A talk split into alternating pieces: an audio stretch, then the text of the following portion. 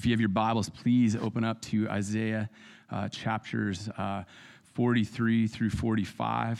Um, and this is, uh, I know I keep saying we're not going to be in big chunks right into it because there's so much here. And, and you might say, like, well, why didn't you break it down more? Well, sometimes you can get so micro that you miss the macro, and, and I don't want to do that.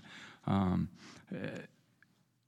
here's our here's our truth statement. And this if you think this is wordy now you have no clue what it was like uh, even 24 hours ago. Um, uh, none compare to yahweh the sovereign one right? We're going to see that throughout this passage. There, there's no one like god. None at all. So none compare to yahweh the, the sovereign one. We've seen that through isaiah that god is sovereign. He's he's in control of of everything including human history right? And he's he's at work. Um, uh, none compared to Yahweh, the sovereign one who loves his people. We'll see that throughout this passage and promises to deliver them from bondage and for all eternity has purposed to save them. So if you remember, we just ended chapter 42. It's talking about Israel being set to be burned. And then 43 1 says, But now, thus says the Lord, He who created you, O Jacob, He who formed you, O Israel, fear not for I've redeemed you. And we, we, we keep using this word redeemed. It's in Isaiah a lot. And I realize, like, man, dude, does everyone know what that means? It, it, him redeeming is he, he bought Israel from slavery, right? So fear not, for I've, I've redeemed you. I've bought you, Israel, out of slavery. I've called you by, uh, by name, right? Yahweh knows his people. His relationship with his people is special. He, he knows them by name. We're, we're not like some number on a list that he refers to. He, he knows you by name. He, I have called you by name. You are mine. God's people need to remember what he has done. He's created them, he, he's formed them, he knows them, he redeemed them. He'll continue to care for them. They have nothing to fear.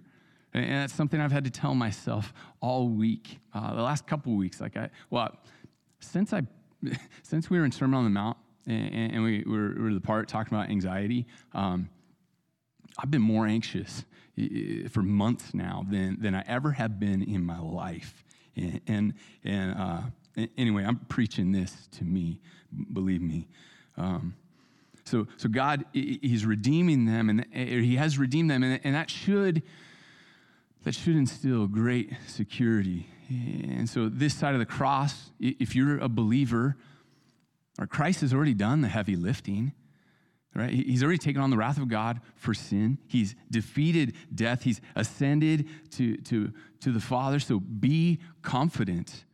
Fear not. If Christ bore your sins, what lengths will he not go for you? What could you have to fear. Verse 2, he says, When you pass through the waters, right? I mean, this is like Exodus language here. When you pass through the waters, I will be with you, and through rivers, they shall not overwhelm you. When you walk through fire, you shall not be burned, and the flame shall not consume you. For I am the Lord your God, the Holy One of Israel, your Savior. I give Egypt as your, uh, as your ransom, Cush and Seba in exchange for you, because you are precious in my eyes and honored. And I love you. I give men in return for you, people in exchange for your life. I love Romans 8, and that's exactly what these last couple of verses shot me back to. Romans 8 31. This will not be on the screen. What then shall we say to these things? If God is for us, who can be against us? He who did not spare his own son, but gave him up for us all how will he not also with him graciously give us all things? Who shall bring any charge against God's elect? It is God who justifies. Who is to condemn? Christ Jesus is the one who died. More than that, who is raised, who is, the, who is at the right hand of God, who is interceding for us right now.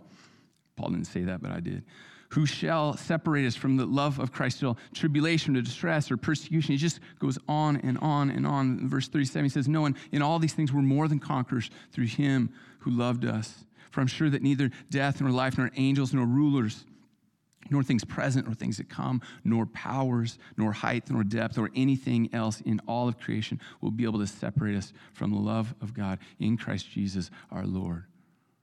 does anyone love you like God does? No. No one does. But then, then why do we look to anyone or anything else? Why do I, I worry and, and, and try and take on the problems of this world on my own? If you've turned to Jesus, you know that he has redeemed you. You know he loves you. And look in verse 5. It says, Fear not, for I am with you. I will bring your offspring from the east and from the west. I will gather you, right? He's gathering the exiles from Babylon to the land. And I'm sure Isaiah also had in mind the, the regathering that Christ would do at the second coming when, he will gather his people from all the nations, from all over the world. Isaiah 43:10. God says, You're my witnesses, declares the Lord, and my servant.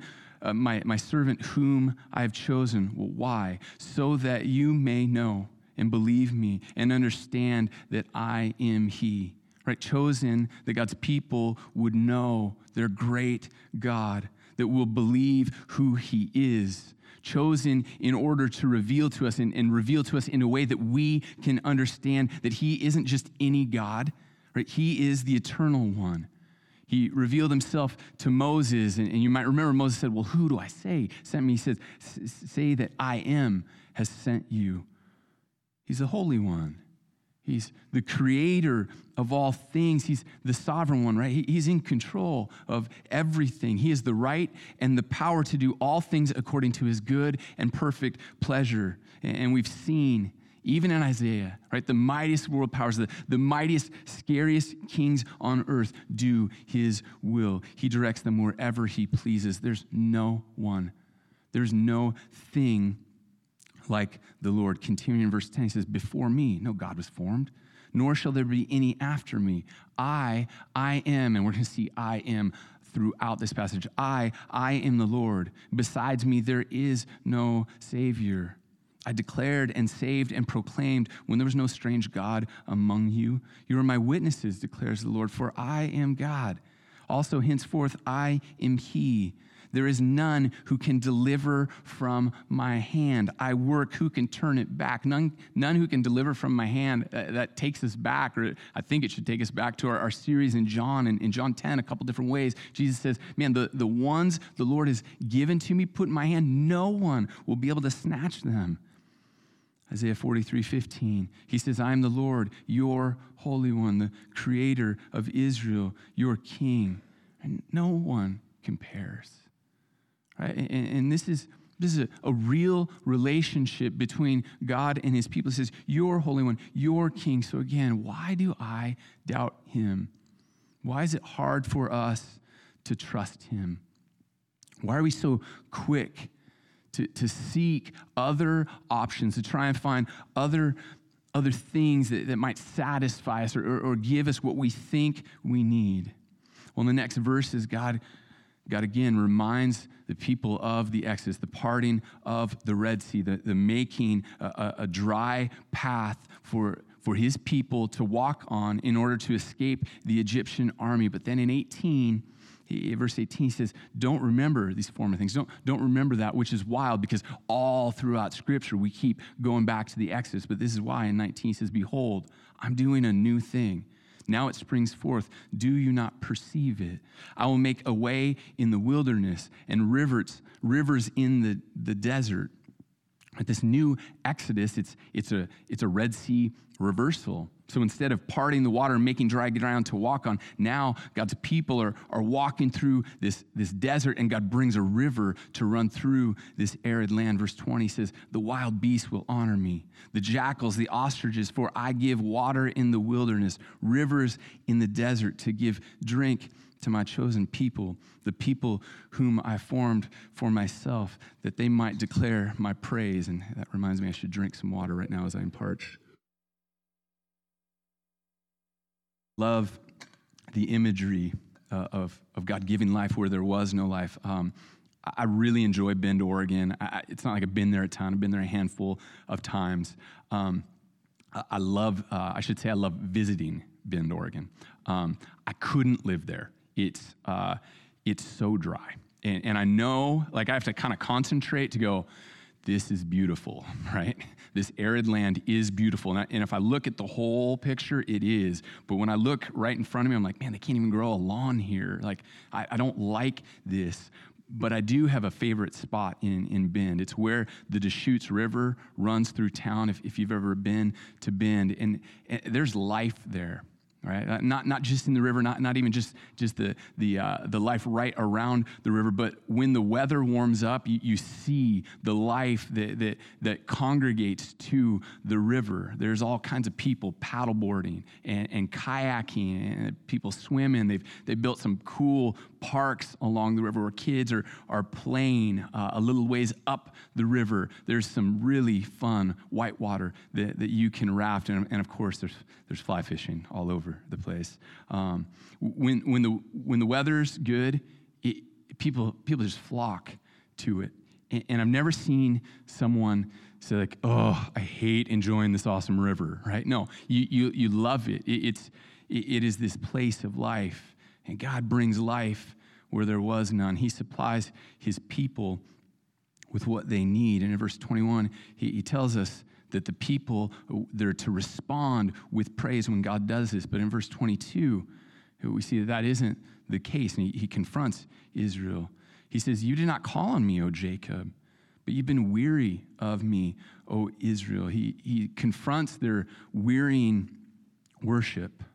Right? Israel should know how great God is. Right? They should know that He's the Holy One, that He's the only one worthy of devoting yourself to completely, the only one worthy of worship. But their worship was dilapidated. Right? They, they went through the motions physically of what they were supposed to do, but their hearts were so far from God. It, it was not worship to Yahweh, there was no devotion. And He says, You're weary of me. And I think we've got to ask ourselves is that true of me? Because we see that throughout Israel's story. Is that true of me? Are, we weary of, uh, of God? Are we weary of worshiping Him? This happens, I think, to all Christians for a variety of reasons. And I'll throw out a couple. Maybe it's that we've grown familiar with God, but not in a good way. More like um, a, a couple that's been married for, for decades, but they've become more like roommates than, than husband and wife. I wonder, are you still in awe of God? Right? Like maybe you know he's great, but, but today, are, are you in awe of him? Or have you set your following of Christ just kind of on cruise control and you're going through the motions? Another reason uh, I've observed is, um, is people that, uh, a Christian that's desperately wanted something of God, but he, but he, he hasn't done it yet or, or he didn't do it. And so, so slowly, they, they kind of keep him at arm's length. And, and maybe it's to, to protect their heart, or I don't know why necessarily. They know God is real, they know God is true but you're holding yourself back from Him. You're, you're keeping yourself from trusting Him. Or, or maybe, maybe you haven't called on God because you just can't wait.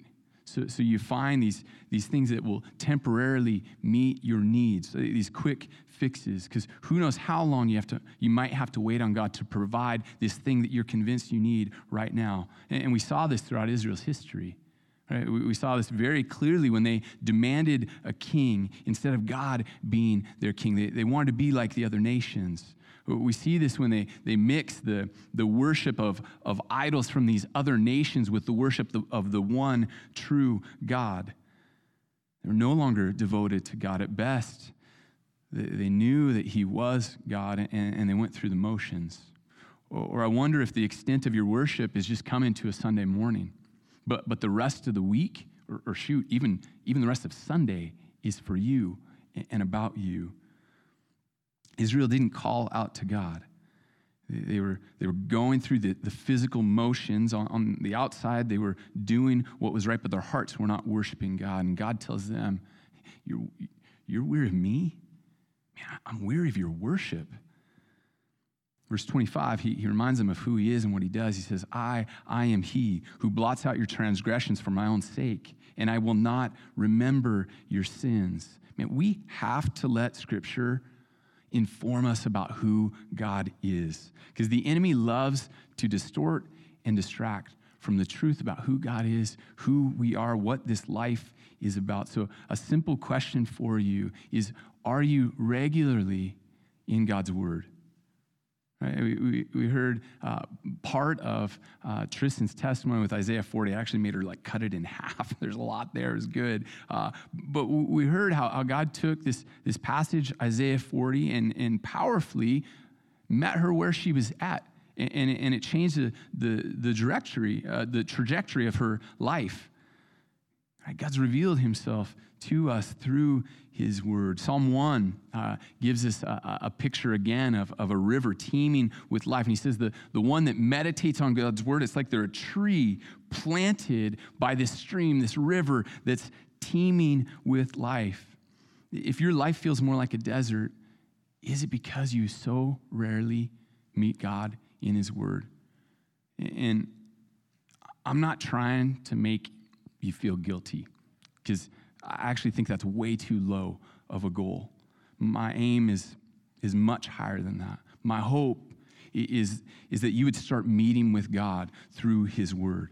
Because I, I, want you to, to have what, what, what, Psalm 1 describes. I want you to have that life, right? You're like this tree that's, that's planted by this river, teeming with life as God is feeding you and producing fruit um, by God's grace, this is not my doing, but by God's grace in 2020 and 2021, I've read more of the Bible than I, I ever have.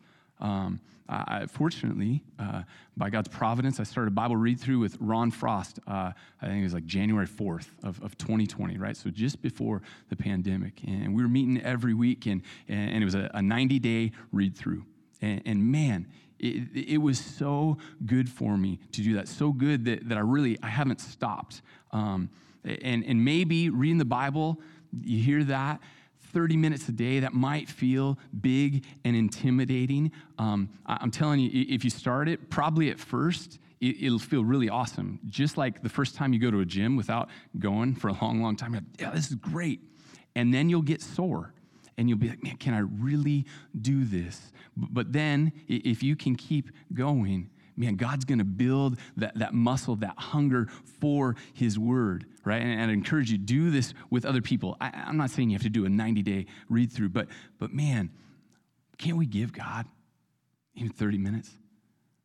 I, I know people that, that, that won't go a day without working out 30 minutes. Or my guess is if we checked screen time on our phones, we'd see plenty of apps we spend way more than 30 minutes on. So we'll turn in our phones later and we'll get those checked. Just kidding. Um,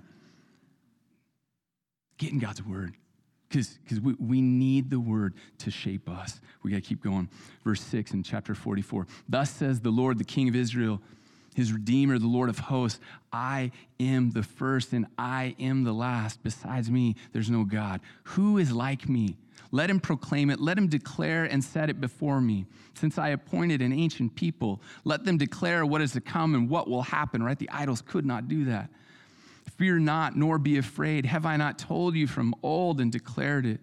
And you are my witnesses. Is there a God besides me? There's no rock. I know not any. There's no one like God. There's no thing like God. And yet, we look for altern- alternatives all the time. We try and replace him. 44 9. All who fashion idols are nothing, and the things they delight in do not profit. Their witnesses neither see nor know that they, that they might be put to shame. Verse 12, and, and I hope you appreciate the irony or the, the sarcasm, sorry, of this passage as God mocks both idols and idol makers. Says, The ironsmith takes a cutting tool and works it over the coals. He fashions it with hammers and works it with his strong arm. He becomes hungry and his strength fails. He drinks no water and is faint. The carpenter stretches a line. He marks it out with a pencil. He shapes it with planes and marks it with a compass. He shapes it into the figure of a man with the beauty of a man to dwell in a house. He cuts down cedars or he chooses a cypress tree or an oak and lets it grow strong among the trees of the forest. He plants a cedar, and the rain nourishes it. Then it becomes fuel for a man. He takes a part of it and warms himself. He kindles a fire and bakes bread, and he also makes a god and worships it. He makes an idol and falls down before it. Half of it he burns in the fire. Over the half he eats meat.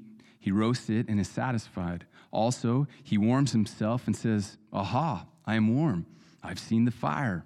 And the rest of it he makes into a god, his idol, and falls down to it and worships it and prays to it and says, Deliver me, for you are my God. They know not, nor do they discern, for he has shut their eyes so they cannot see, and their hearts so they cannot understand. No one considers, nor is there knowledge or discernment to say, Half of it I burned in the fire. I also baked bread on its coals. I roasted meat and have eaten. And shall I make the rest of it an abomination? Shall I fall down before a block of wood? He feeds on ashes. A deluded heart has led him astray and he cannot deliver himself or say, Is there not a lie in my right hand? And my suspicion is we read this and we completely agree idol worship is so stupid. Right? None of us, my guess is, are carving idols. None of us are, are, are seeking an artisan so we can commission them to make an idol for us. So, how might we have a deluded heart, like verse 20 says? Well, first, let me speak to those who, if you're here or online, you, you haven't trusted Jesus yet. I ask you, what do you trust in? What, what do you put your hope in? What have you given yourself to? Following Christ is to be fully devoted to Him. So, what are you devoted to if you don't trust in Jesus? Because what you're devoted to is what you worship, it's what you trust in. So to you, if you don't, if you haven't trusted Jesus yet, this passage is, is saying take whatever you're devoted to and then compare that to God and figure out which one is worthy. And the answer ought to be very, very clear. There's none like God. Okay, so what about then for the Christian, right? What do we do with this passage? You're not bowing down to a crafted idol. You know Jesus is Lord. You believe that you needed him to die for your sins, that, that he was the uh, spotless substitute in your place, that he defeated death, rose from the dead, ascended to be with the Father. So, what does this have to do with you? Right? You're devoted to the Lord. Well, I wonder what are the, what are the microscopic ways, the, the micro ways that that we turn to something other than God. Maybe you could ask yourself, what do you do when you're afraid or when you're stressed or, or lonely? What do you turn to? Right? Again, I think about our phone. Our, our phones are pretty amazing. There's a lot of good in them, and, and yet we're, I bet a lot of us are actually addicted to our phones, right? How many of us, when we wake up every morning, we've got a certain app that we go to embarrassingly fast.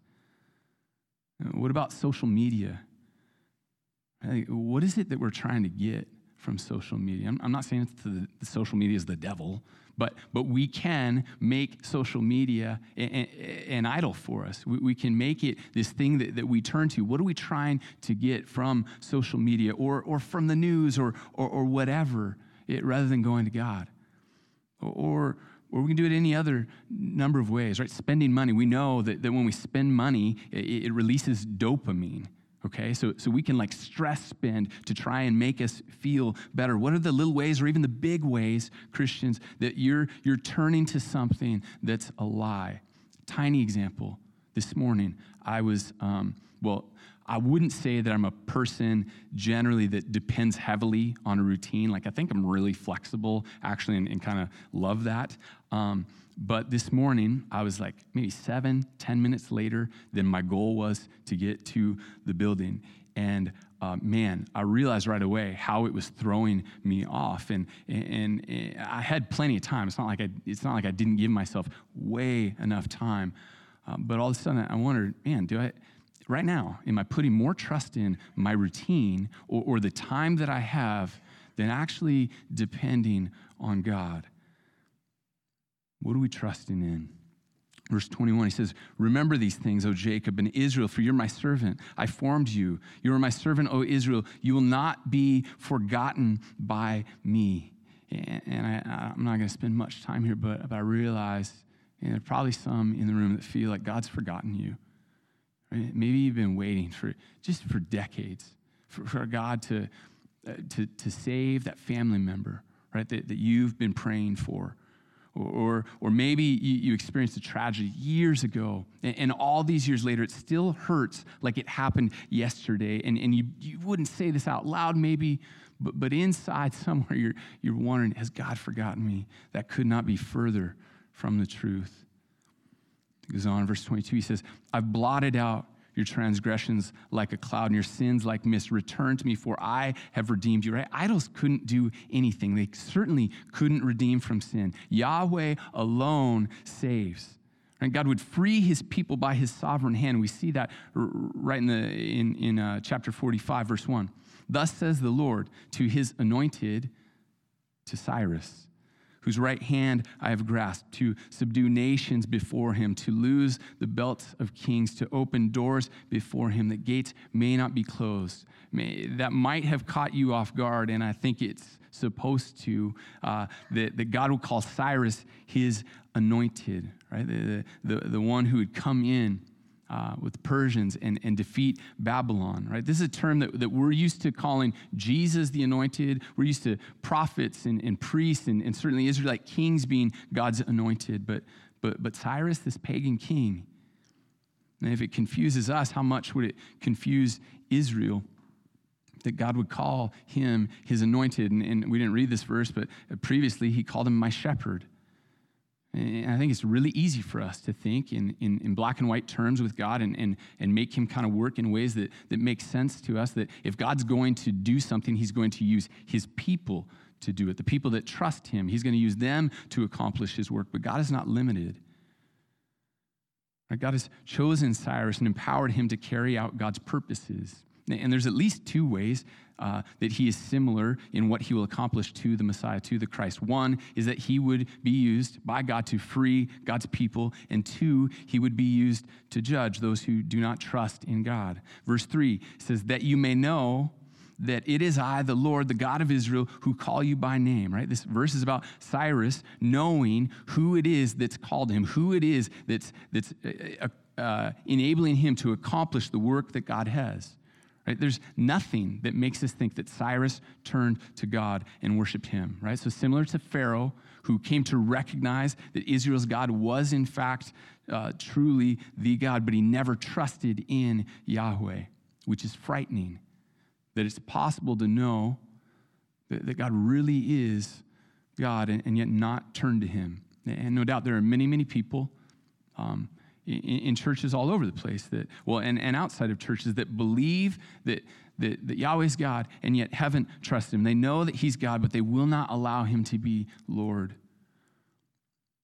Well, regardless, God was working in history to redeem his people. He would use Cyrus to free Israel from Babylon and return them to the land. And then we read this in verse 9 it says, Woe to him right? And, and, I can't describe uh, how uh, th- this word like should shake us. It, it, it's like this, this warning, like doom, right? Doom to him who, who strives with him who formed him.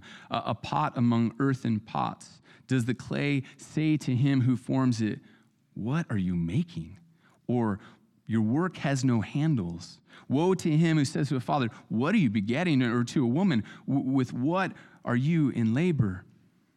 Thus says the Lord, the Holy One of Israel, the one who formed him. Ask me of things to come. Will you command me concerning my children and the work of my hands? And, and this might feel kind of random in the, the flow of the passage, verse 13, which isn't on the screen. It, it helps us see this is about God's people questioning, like, you're using Cyrus to accomplish your purposes and setting your people free? Again, it's, it's easy for us to forget who God is, to not understand who He is. Sometime like 20 plus years ago in Bible college, I remember hearing someone say, God can handle your questions. And, and, and I was intrigued by that. And, and on the surface, I would say, I totally agree with that. God can handle your questions. God's not intimidated by any question that any person has ever come up with, right? God never goes, that's good. Let me get back to you on that, right? Like God does not do that. But, but verse 9 helps us see the, the reverence that we need to come to God with. Right? It, it, it is a big deal to question. And, and, and, obviously, God is, is, is gracious, right? Tristan, in, in her story, is this young, young believer. She came with some fiery words to God. My guess is she wouldn't phrase it in those same ways today. Right? Uh, this is Lord we're talking about. We don't fathom how great He is. We don't understand how terrifying it will be to see Him face to face. Right? We think about all the times in Scripture where people fall down to worship what, what was just an angel, and the angel's like, Get up. Like, this is embarrassing. I'm not God, I'm just an angel. They're not worthy of worship. When, when John sees Jesus in the book of Revelation, it says he falls down as though dead. Like, we don't understand. I don't understand how great God is. We do not comprehend it. Verse 19, he says, I did not speak in secret in a land of darkness. I did not say to the offspring of Jacob, Seek me in vain. I, the Lord, speak the truth. I declare what is right. Assemble yourselves and come. Draw near together, you survivors of the nations. They have no knowledge who carry about wooden idols and keep on praying to a God that cannot save. Declare and present your case. Let them take counsel together. Who told this long ago? Who declared it of old? Of old. Was it not I, the Lord? There is no other God beside me, a righteous God and a Savior. There's none beside me. Years ago, I had a, a student in youth group that wore a shirt that, that caught me off guard and really made me chuckle. It, it said, uh, You're unique like everybody else. like it's so true. Like even the most unique person, I hate to break it to you, there are others like you out there. And now with the internet, we can find them very easily. But God is unique like nobody else. There's no God beside him. There's none righteous like him. There's no one good like him. There's no one dependable like him. No one gracious like him. No one powerful like him. No one merciful like him no one perfect in justice like him. No one who loves like him. There's no one wise like him. And we can go on and on. There's none. There's no one, there's no thing like our God, Yahweh. Verse 22 says, Turn to me and be saved. Or some translations say, Look to me and be saved all the ends of the earth, for I am God and there is no other. Pastor Gary uh, told me a story I had not heard before. It was uh, Charles Spurgeon's conversion, and it was, it was uh, because of God used this, this verse. Um, when, when Spurgeon was two years old, mom's getting ready to have a second baby, so he got sent to uh, grandparents' house, and he lived there. I'm not totally clear on, on it, but maybe, I don't know if he was there full time until he's six years old or, or, or a lot. Um, but, but he, was, he was there a lot, and even after that, um, his, his grandparents exposed him to uh, great Christian uh, writings, uh, lots of Puritan works, including uh, John Bunyan's Pilgrim's Progress, uh, Richard Baxter's uh, Call to the Unconverted, and, and, so on. But even with, with this exposure um, to these, these great